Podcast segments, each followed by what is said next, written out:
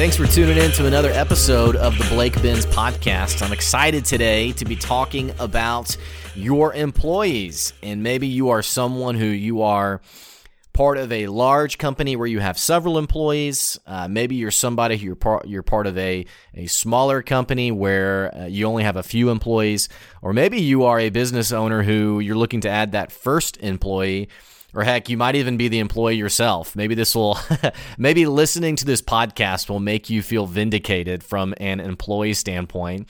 Because I definitely feel for my fellow employees. I've I've talked and worked with a lot of people who I empathize with them because I think your boss is a total idiot, uh, and that sounds pretty harsh. But I, I think about a there's one company, it's a Fortune 500 company, and I was working with uh, their managers, and I was at a this is a trucking company that I was at one of their locations in New York, and I'd only been in, I hadn't I hadn't been in there very long in their in their place where these drivers are picking up loads and then they're taking it off to deliver.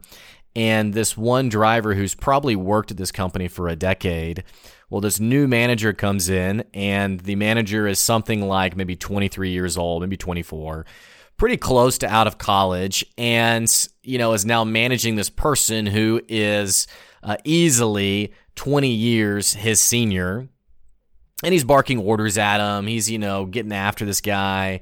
This guy apparently had made some small mistake. And so the manager just wouldn't stop writing him about it and afterwards I was I was doing a different project, but I had an opportunity to talk to that driver. I was just passing some time and just he was walking by to his truck and I just started hanging out with him for a second and started asking him questions and just was just curious, you know, what does he like about his job? What does he think about his job? And this guy could not stop complaining about his job. Now, some bosses will hear that story and be like, well, yeah, that's the problem. We have employees who, you know, I'm paying for this person's well being, I'm giving them a paycheck.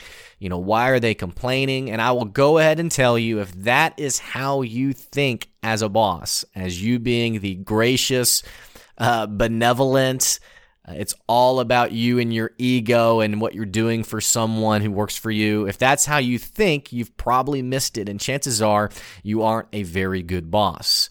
Now, this person has an it, just an exorbitant amount of knowledge about the company. He obviously has a lot to offer. He does well for himself from like a a responsibilities position. And his biggest pain isn't the customers. It's not managing the loads or getting his truck taken care of. His biggest pain is his boss. And you know what's funny to me is as I think about that story, I think of how many other employees I've talked to who that is their main concern.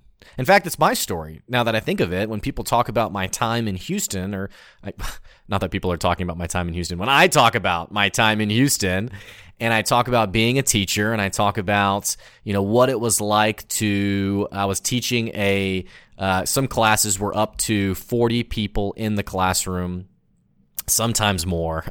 you know, just an incredible it was an incredible situation.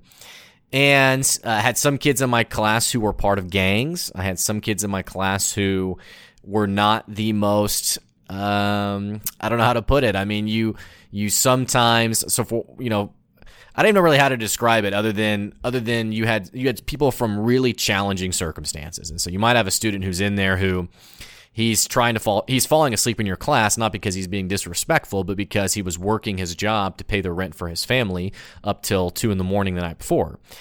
So the best way to put it is they have all of these situations. And so when i was working in houston sometimes i would come back and people would say things like oh it must be so hard teaching those kids or it must be so hard you know whatever someone's mind would go to. Well the hard thing wasn't the students the hard thing were my bosses, my my principals and assistant principals who made life very challenging, made it very difficult.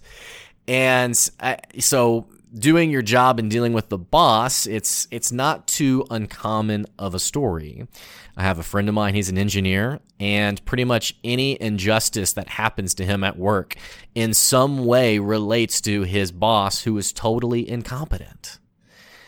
And it gets me kind of frustrated because I think about why are there so many people in leadership positions who have no idea how to manage people? And typically, many of you probably already know the answer to this. Typically, what happens, the way we promote people into positions of power and authority, is they show a certain skill set, such as this person's a really good salesperson. So I know, let's put this person in charge of all of the other salespeople, even if they have no idea how to actually manage people. So it's actually not too uncommon.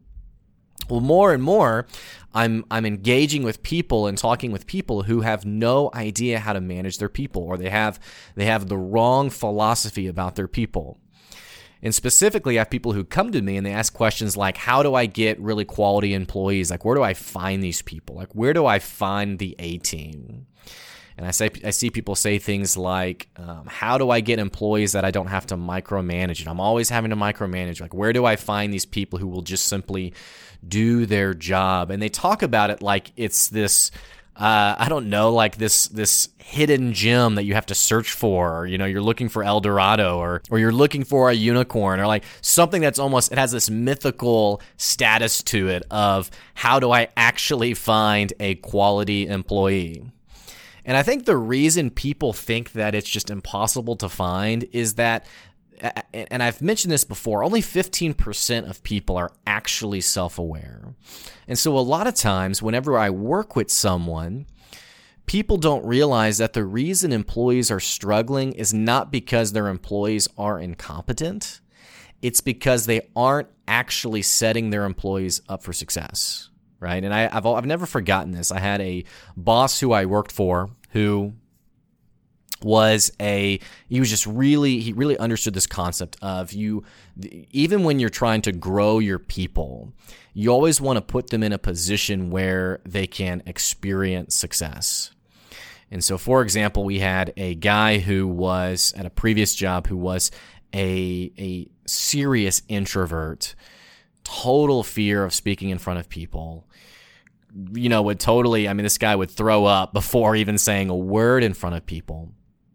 And I remember a, a person who was in charge of him handed him a microphone and asked him to entertain people who were watching, who were who were trying to kill time.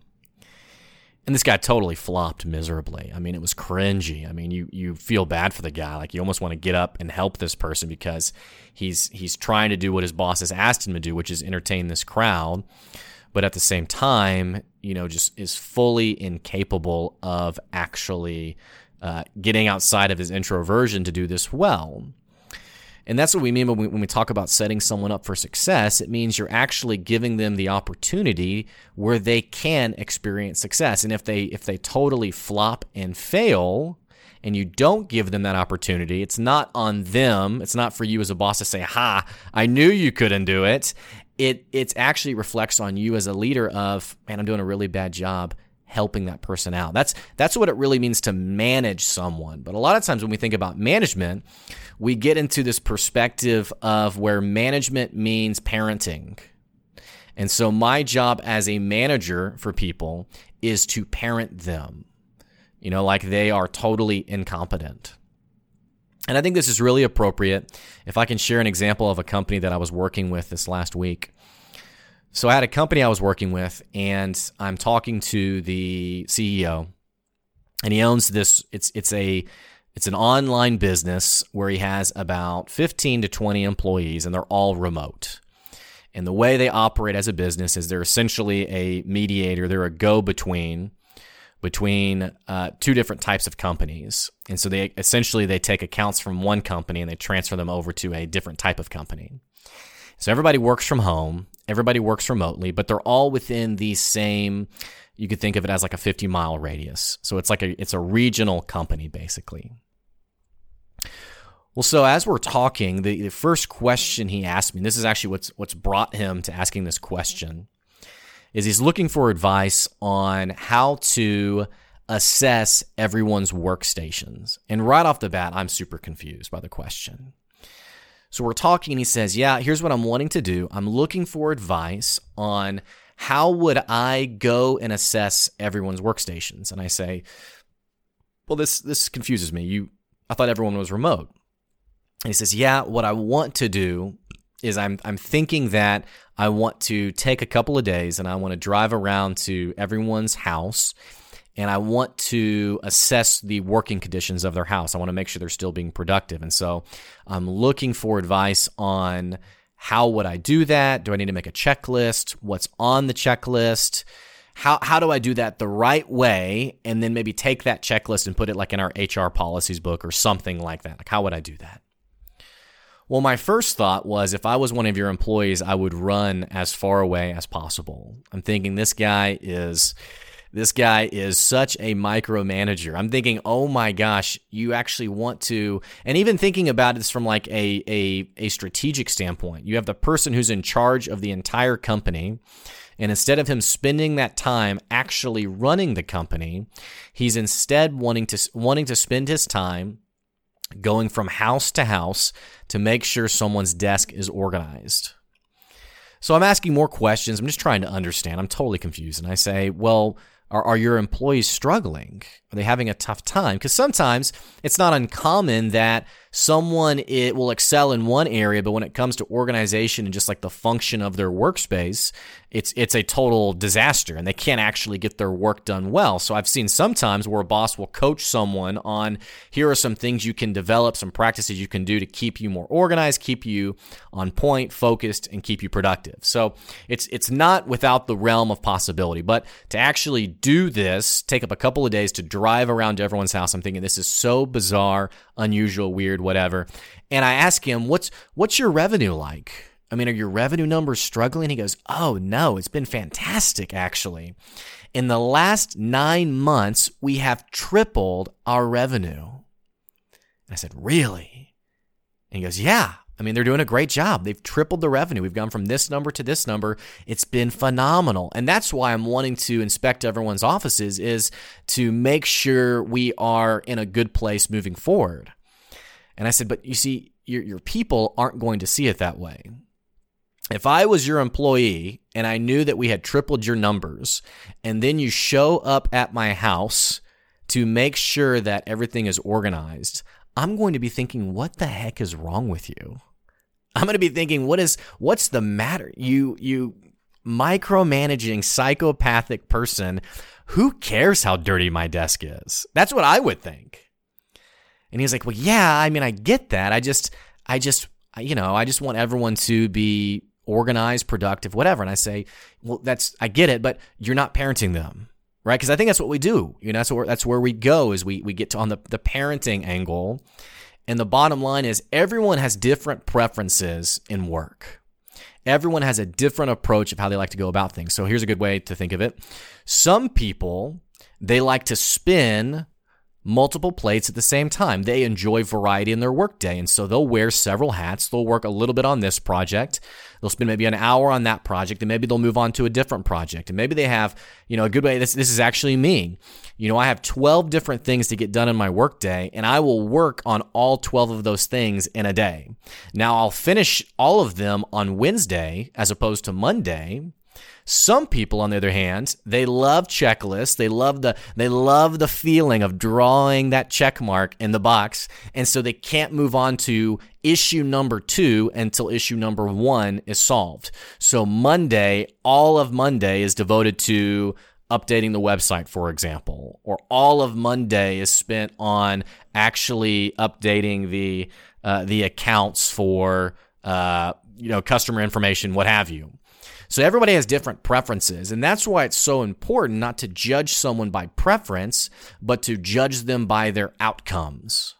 It doesn't matter how the way they go about it as long as they get get work done, right? So again, going back to his employees, if he had all these employees and they were in the red, they were struggling to be profitable, then I could maybe understand actually going to people's offices or home offices. But even then, and this is a common problem I see in management in general, is that people will often do things like one person is struggling. And so, in order to solve the problem with that one employee, the boss will institute a company wide new policy that punishes everyone. And maybe if you've been a part of this where you've seen someone do something wrong and then everyone else suffers because of that one person. A really good example would be when I was working in Houston. One of the perks of lunch is that you could go off campus, which you're in, you're in inner city Houston. There's plenty of really great restaurants, Subway, whatever. Um, that's right. I just said Subway was a great restaurant. Uh, I hope my wife doesn't listen to this. But so you have plenty of like quick and easy places that are within a mile of the school that you can easily go to and get food at.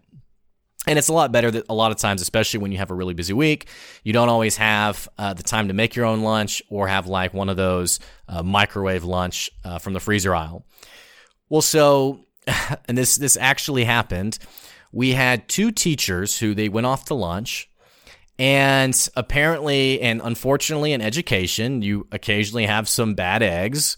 Uh, every job has a couple of people who they just struggle. Well, you had these two teachers who they went off and had a great lunch. And then, as they were kind of commiserating about their job, one of them says, I have a great idea. Let's just not go back. And the other one says, Yeah, Great idea. What are they going to do? Fire us? Because in Houston, actually, you have to, if you don't do one of these, like, so for example, whenever they're going to fire a teacher, they fire a teacher for like one of 27 different reasons. And so if you envision a checklist, you have 27 different things that you could get fired for. So, like, one might be like, you know, molesting a student or like selling drugs to a student or doing drugs in class or you know, uh, stealing from your students. So there are very specific things you have to do to get fired. Uh, being late to a classroom is not one of them, unfortunately. And so these teachers knew that. They show up something like 20 to 30 minutes into their next class. And this class is just totally uninhabited by a teacher. Well, the principals were rightfully upset. Well, what they did was, of about 100 teachers, maybe there's like 80 teachers, they removed off campus lunch for all the teachers. And they said, we have a new policy. Teachers, you are to stay on campus whenever you're going to, uh, whenever you have your lunch uh, period. No more, there, there won't be any more of teachers going to uh, grab lunch. Well, from a culture standpoint, that's pretty devastating. You know, now you have people who, especially teachers who've been working their butt off, now they're being rewarded by losing their lunch privileges, which is pretty uh, disappointing. In the same way, you have people who have tripled the revenue of this company, and their reward is I'm going to have someone come with a, you know, a fingerprint or, or with a a uh, what's it called? a glove and they're going to run their finger across the desk to see, you know, how much dirt I have, you know, how organized I am. That's that's very frustrating for an employee who has been producing for you. And it's a really good example of someone who's micromanaging. They don't now they don't think they're micromanaging, but really they are. See, my philosophy is, and this is what I actually told them. I said, dude, your employees have tripled your revenue. I would tell them to do whatever the heck they want. And he was like, I can't tell them that. And I was like, why can't you? Obviously, they're working for you. Obviously, they're being productive. You know, I mean, they've tripled your revenue. Obviously, they're they're doing what they should be doing. Tell them do whatever the heck you want. They're doing a great job. And he was like, "Well, I just I feel like, you know, I'm concerned cuz like I'm worried that I'm worried that one of my employees has their kid at home." And I said, "Okay. What's the problem with that?" And he said, "Well, you know, it's a it's a work environment. You know, even though they're working remotely, they're on the clock. They shouldn't have their kid at home." And I was like, "But but see, you don't understand it. If this person is hitting the numbers, if they're over hitting the numbers you want from them, why would you care? See, a lot of times as business managers and as owners, we get so hung up on things that simply do not matter. They do not matter. The things that matter are the strategic decisions that we make for our business, the things that directly have an ROI to it, right? And a lot of times, what happens is we have employees who are not producing well and so what happens is we blame the employees or we wait till they leave or they wait till they quit and we don't understand that it's actually our fault that they're moving on. I think of, and I, I, you know, this, this happens all the time where someone will come to me and say, I just cannot find quality employees. or or they'll say something like all of my employees are struggling. If all of your employees are struggling, chances are it's not your employees. I have seen it be the case 90% of the time. When employees are struggling, it's not them, it's you. Either you are a poor manager, a poor micro, or you're a really great micromanager, or you don't you don't know how to develop clarity or systems for your people to understand. Uh, my brother-in-law was telling me about a boss that he had where he would come into work and just be like, "I don't know what I'm supposed to do here today. My boss doesn't tell me what to do. I, what am I doing here?" what am I doing? I, I, have no idea. I just, I don't even know what I'm supposed to be working on, right? And, and it's the boss's job to provide that clarity of this is what we're doing, this is what we're building to, this is what we're working on, right? But instead, and I think this is what's so uncomfortable about leadership. It's a lot easier in a position of leadership to criticize those around us than to understand what's wrong with us. You know, I think a really great example of this, I was giving my wife, I was talking to my wife and giving her a perspective I had. And I was saying, you know, I feel like you, and I was honestly, I was criticizing her. Well, she flipped it back at me and said, you know what? I think you're seeing it the wrong way. And I don't know if you're, I don't know if you're being honest with yourself as to how this really is. And she gave me a perspective and I, I started listening to it and I was like, dang, you're right. Man, it's so much easier to blame someone else than realize, man, I'm not too good at this. But see, people in general, it's it's uncomfortable, it's it's unsettling, it's not a great feeling to come face to face with how we suck as leaders, right? And in general, what I've noticed is that to find quality employees, most people are actually willing to grow into the level of productivity that we want from them. It's more in, in a very simple way to understand this. And this this it's amazing how simple this is in my mind and yet how contested this is with some people that I talk to.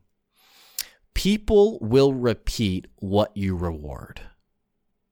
People will do what you reward them for. We are seeing this now explicitly in a, a static salary versus a uh, monetary incentivized career where if you compare the two I'm, I'm talking about jobs where you essentially you eat what you kill versus jobs where you get a base salary and that's just what you make. The jobs where you are able to be incentivized and motivated and rewarded for uh, you know the work that you actually do there are numerous. I mean, I can't, you can't even name all of them. There are numerous examples of this, uh, of these companies totally beating out the competition because when people know that they're going to be recognized and rewarded, they simply do more for the company. And I've talked to people about this mindset and, and, people that I really respect and, and love and adore who, who we just have ideological differences but I, I have talked to people in the past who've said things like, "Well, I believe that when you hire the right person, they're going to give 110 percent." out of honest altruism or out of honest ambition to sincerely help the company. And I'm like, man, that is such a an optimistic belief. I've just never seen it be the case. And I I I don't know if it's because we're like inherently selfish I don't know why why we don't give you know everything that's in us to uh, you know the company that hires us. You know, even even right now, as I'm saying that out loud, it's it kind of sounds a, little bit like hail corporate. But in general, we we are we do what we're rewarded to do. A perfect example of this: compare Chick Fil A to Popeyes. Compare the two of those situations, those two restaurants. One of them is incentivized based on how well they do from a sales perspective. The other one is a flat base pay. And we, we can tell the difference about this. In the same way, I often see people who bemoan and are frustrated by their employees, and yet they aren't incentivizing them and rewarding them for the productive behavior that they want to see in them. So so think about how easily we get this backwards. And and you you may be listening to this thinking like, yeah, this is so common sense. This is such a no-brainer. It's but but I almost feel like I'm losing my mind because I can't tell you the number of companies that miss this where this is a foreign concept. I even had I had one guy who chewed me out and he said, "I don't want to hear any more about your social your your socialist uh, uh, I can't remember what he, the wording he used. He basically said I was a socialist. He said I don't want to hear any more about your, your socialist ideology. You know, give everyone all the money. And and I I just said, man, you've totally misunderstood me. I'm talking about rewarding people based on what they do for you, right? And it's it's a shocker of how we miss this concept or get it backwards. In fact, here's a really great example of how we get it backwards.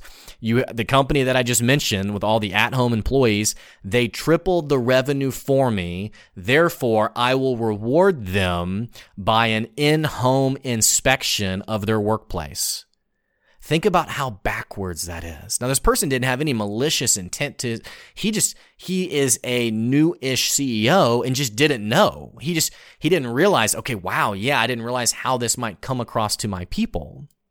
But, but that's the approach that a lot of companies take is they don't realize you're actually rewarding, you're actually communicating to your people hey, I'm not going to reward you for the good work you've done for me.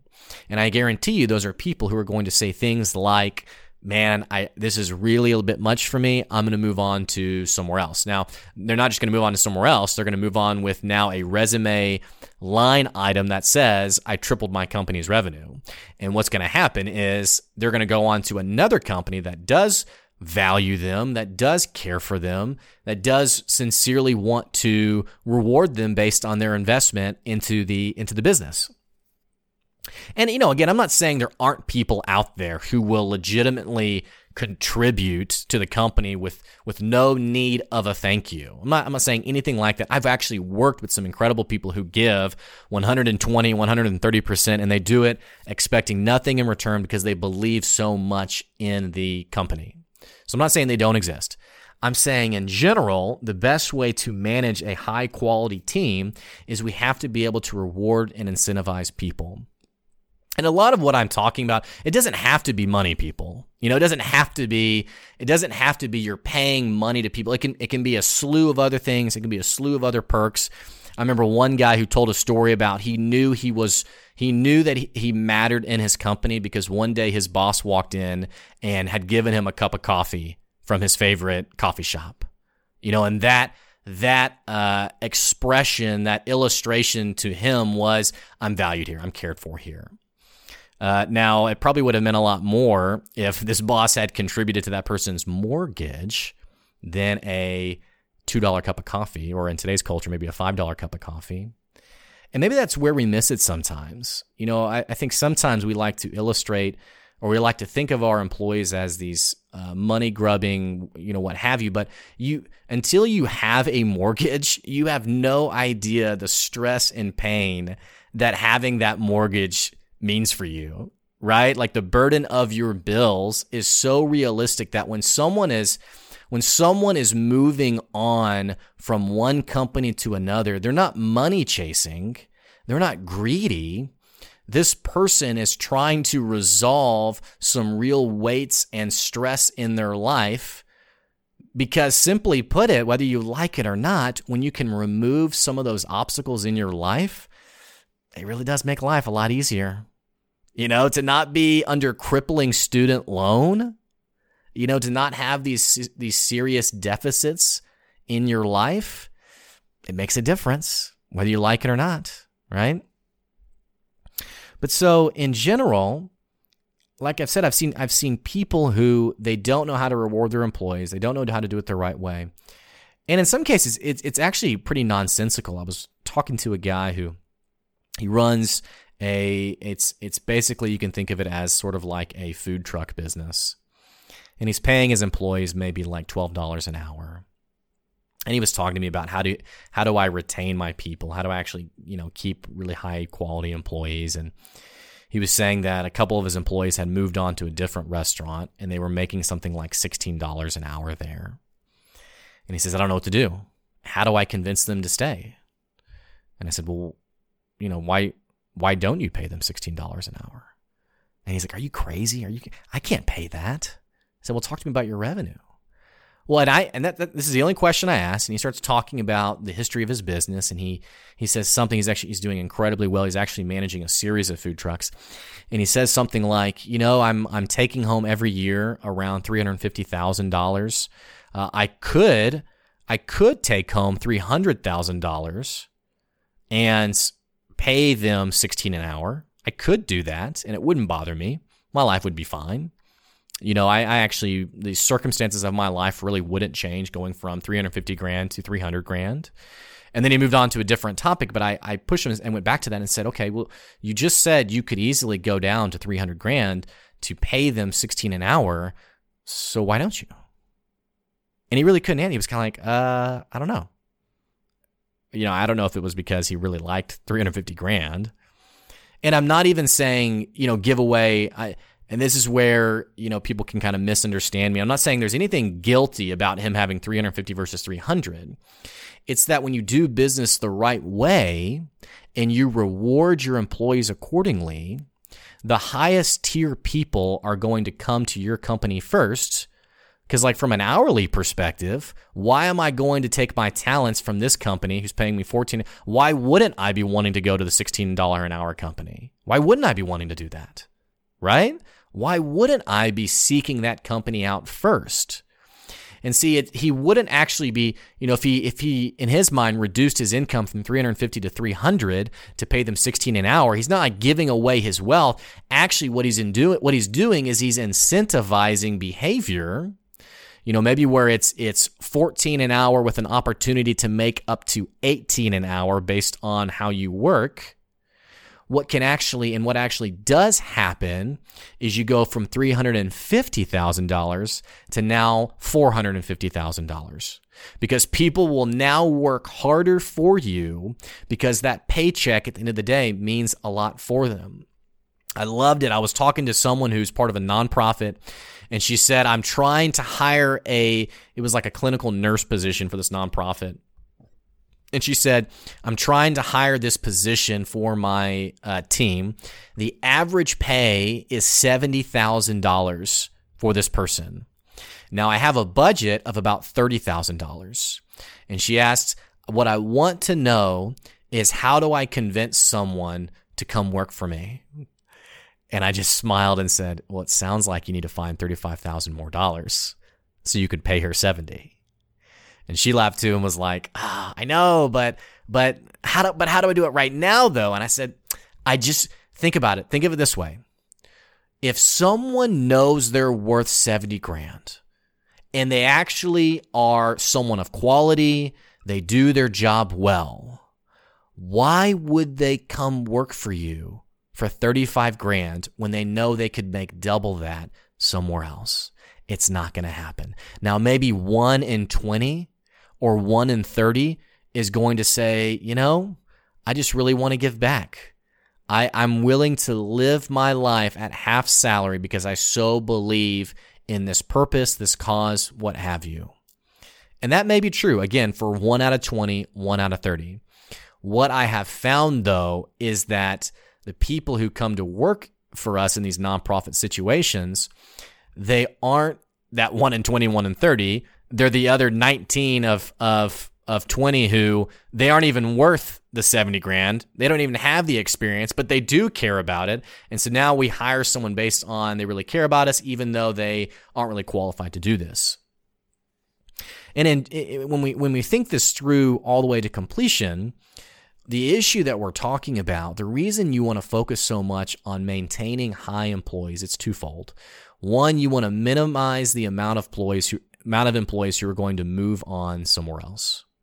Because there is a significant cost in having to retrain an employee, even from an hourly person perspective, to get someone to someone who is fully qualified, understands the business, for them to be replaced, even in an hourly job, and get them up to speed and get them to the same productivity as as someone who is well qualified. It's around eight thousand dollars to replace that person. So you're literally eating a cost anytime you replace someone. So, from one perspective, we're trying to minimize the amount of people who move on. From the other perspective, we're also trying to do, uh, and this is actually not even, it's, it's really just a multitude of things. We're trying to develop people who do their best work for us. We're trying to keep people in our company so that they understand our. Uh, sorry, my dog's shaking off some dirt. Uh, we're trying to find people who we want to keep them in our company because they understand our culture. They know the way we do things. Uh, there's some pretty pretty surprising data on when you bring someone in from the outside. There's quite a bit of of data that points to that person being doomed from the start as opposed to being successful only because this person has to now assimilate into a business culture that he or she doesn't understand. Good example of this would be Steve Jobs. Steve Jobs has a pretty negative perspective on the CEO that was brought in from Pepsi to run Apple and and naturally has a negative perspective because Steve Jobs was outed around this time before he came back. But he said something that's really meaningful, and, and that was this person understands Pepsi really well, doesn't understand Apple really well. So you're already running a risk of someone having to come in from the outside. So there's a real merit to actually retaining your employees and really continuing to convince them to invest in your company. Now, beyond this, some people are going to leave regardless. You know, they're going to move on regardless. The problem is those moments are few and far between. And what we do is we take those moments and we allow them to dictate our whole management philosophy of, I invested a lot into this person and they left. Therefore, I'm never investing in my people again. You know, I was burned by this one person. And so never going to do anything to actually grow my employees.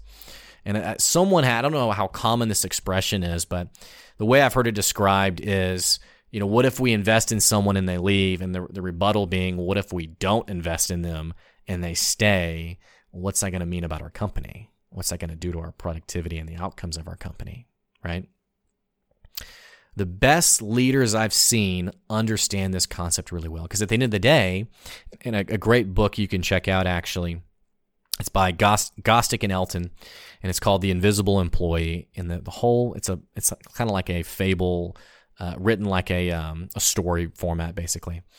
But the whole point of the book, I'll just, I'll just save you from reading it.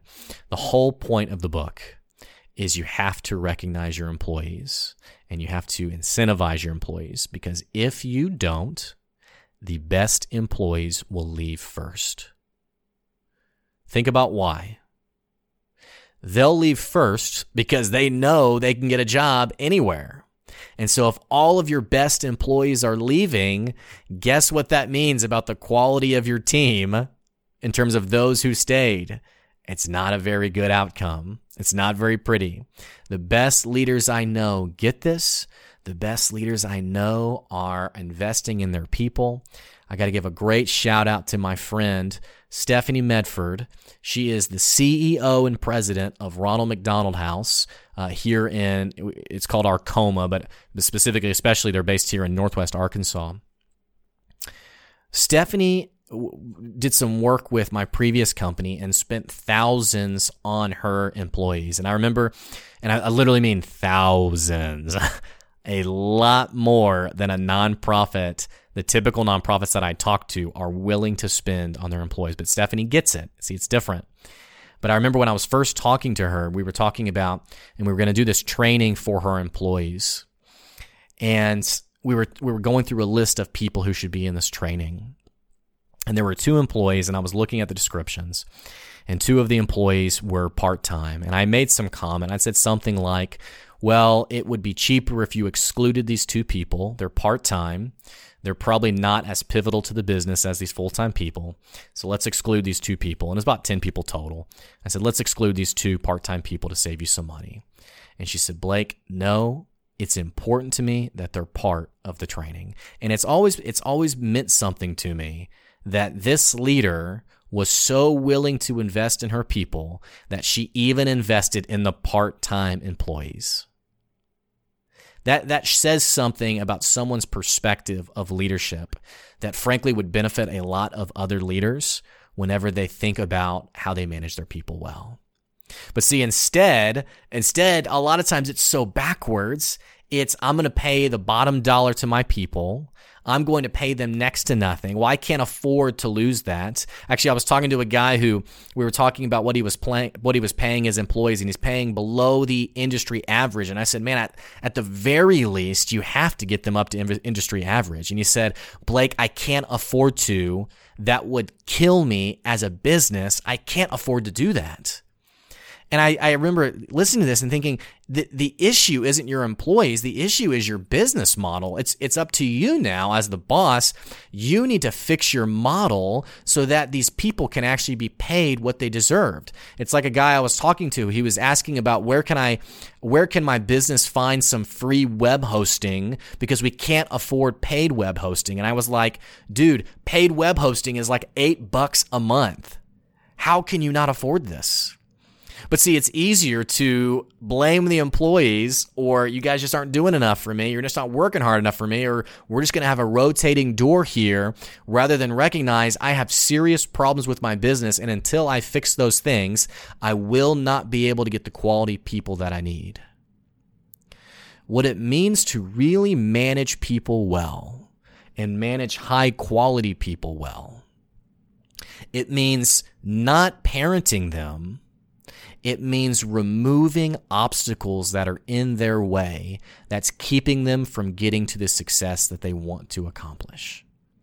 And having a very optimistic way to think of it, your employees, they want to do good on your behalf. They want to do good for the company. I think people naturally want to excel. Nobody starts a race and thinks, eh, yeah, I'll take eighth place. people like the feeling of opportunity of, oh, I could actually win this thing. I could actually I could actually do something. I remember I remember the days when I was working at Chuy's, which uh, Chuy's plug. It's amazing. You should go to Chuy's. It's awesome. I love if I could work at Chuy's the rest of my life and be financially super successful, I would in a heartbeat. I loved working at Chuy's, and I remember the days that my my manager as we were doing our pre-shift meeting, he would say, "Do you guys want a competition today?" And all of us would come alive. Yeah, we want a competition. Okay, the most case whoever win, whoever sells the most quesos or sells ten quesos today for lunch, uh, you're gonna get a free T-shirt or you're gonna get a gift card or you're gonna get free lunch today. And it was, I mean, I, I just remember it, it always caused people to be like, you know, almost feral over, yeah, you know, let's get out there and let's do this because people like to achieve, they like to be successful, they like to accomplish things. You know, people like the feeling. I mean, think about people who You've seen so many success stories of people who they were overweight and then they went to the gym and they went consistently for eight months to a year, whatever. This person will suddenly transform to be from being totally introverted, never posting on social media. What are they going to think of me? I can't post on Instagram to now they can't stop blowing up your phone because they want everyone to know what they've done for themselves. And it's not like egocentric, it's that they're so proud of what they've overcome. And we as a culture, a lot of times we we love those success stories. We love seeing people who they overcome, they're successful, they they they beat a challenge of some kind. In the same way, your employees it just it bums me out when I meet managers who have such a cynical, pessimistic, negative view of their employees as takers, stealers, thieves, whatever, and it's their job to keep them in line. Or something like, I have you here for eight hours a day. I'm going to make sure I keep you super productive for those eight hours. A friend of mine, he's a salaried staff person at a company. And what'll happen is think about think about just process this for a second. He's so good at his job that in an 8-hour workday, he might finish all of his projects, everything that needs to be done by maybe three o'clock in the afternoon a couple of hours before that eight hour workday is over.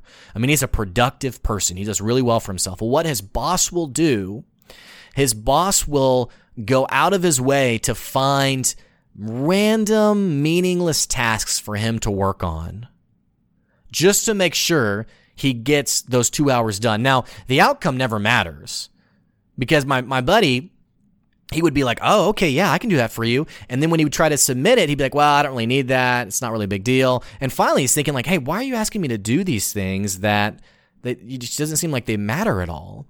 And his boss finally point blank told him, "Look, I got you here for eight hours a day, and so even if you finish everything at three o'clock, I still have two more hours with you. I'm, I'm just to find busy work for you to do. And my friend was floored. He couldn't believe it. Are you kidding me? You're going to reward my kicking butt and being an all star at your company. You're going to reward that with busy, meaningless work. Think about how backwards that is. Think of how stupid it is from like a sustainability standpoint. You have a boss who instead of running the company is now investing meaningless time creating meaningless tasks for his employees. You have an employee who's been going a mile a minute killing himself to do to do good for your company and is now going to take his foot off the gas to eat up the whole 8 hours. I was reading a Reddit thread today and it was an ask Reddit post and you can you can check out Ask Reddit. It's where they post all sorts of questions for people. And one that that was really just a kicker for me. The question was: Those of you who have eight hour jobs or nine to five jobs, what do you do to take up your entire day? And and a really I think a really pessimistic viewpoint would be: See, see. My people are lazy. They're looking to eat up time. They're looking to take advantage of me. And that's, you know, that, that may be one perspective. And going back to when I was a teacher, I'm not saying there aren't entitled, awful employees. There, there are certainly people who are trying to steal time from you, who are trying to take advantage of you. Those people exist. I'm not naive to that. My problem is that that's the exception, not the rule, right? And so I'm reading through this thread and and it's essentially it's it's it's a post of people who all get all of their work done at the three hour mark, at the four hour mark, and then, okay, I got to kill time now. I can't leave till five.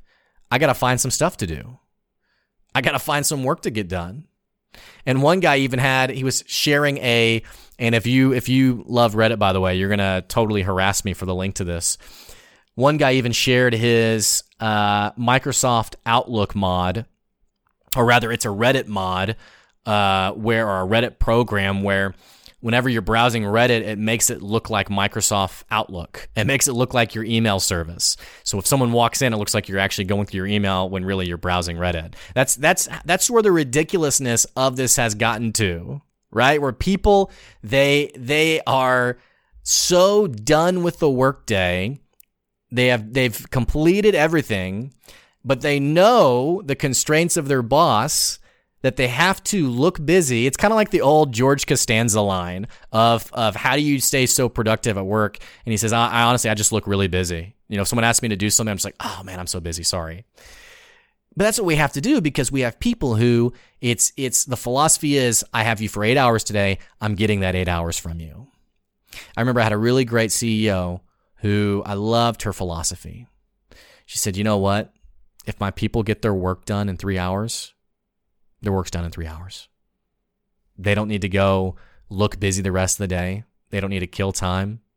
If they're done, they're done. Now we can we can talk about using their time effectively. If I'm only giving them a 3-hour workload and we need to we need to do some more work or or maybe they're hungry for more work or maybe they have an opportunity to make some more money for themselves and for the company, let's talk that through. Let's let's dial through that. But if my people are done at, at the 12 hour mark, I don't want to have them agonize over unproductive time because, hey, I got you here for eight hours. You know? Now, again, this would totally, this, this whole line of thinking probably shocks a lot of people who are like, you know, how could you even suggest this for your employees? But in general, it's, it's, it's all about how do I get the most out of my people? And the way you do that is you incentivize them accordingly. You reward them accordingly, and then you get the heck out of the way. The only time you need to step in as a boss from like a management standpoint is when one, your people genuinely do not understand. So someone's doing their job the wrong way, and you're stepping in to coach them, direct them, teach them. Two, they're doing their job poorly, so they are not producing.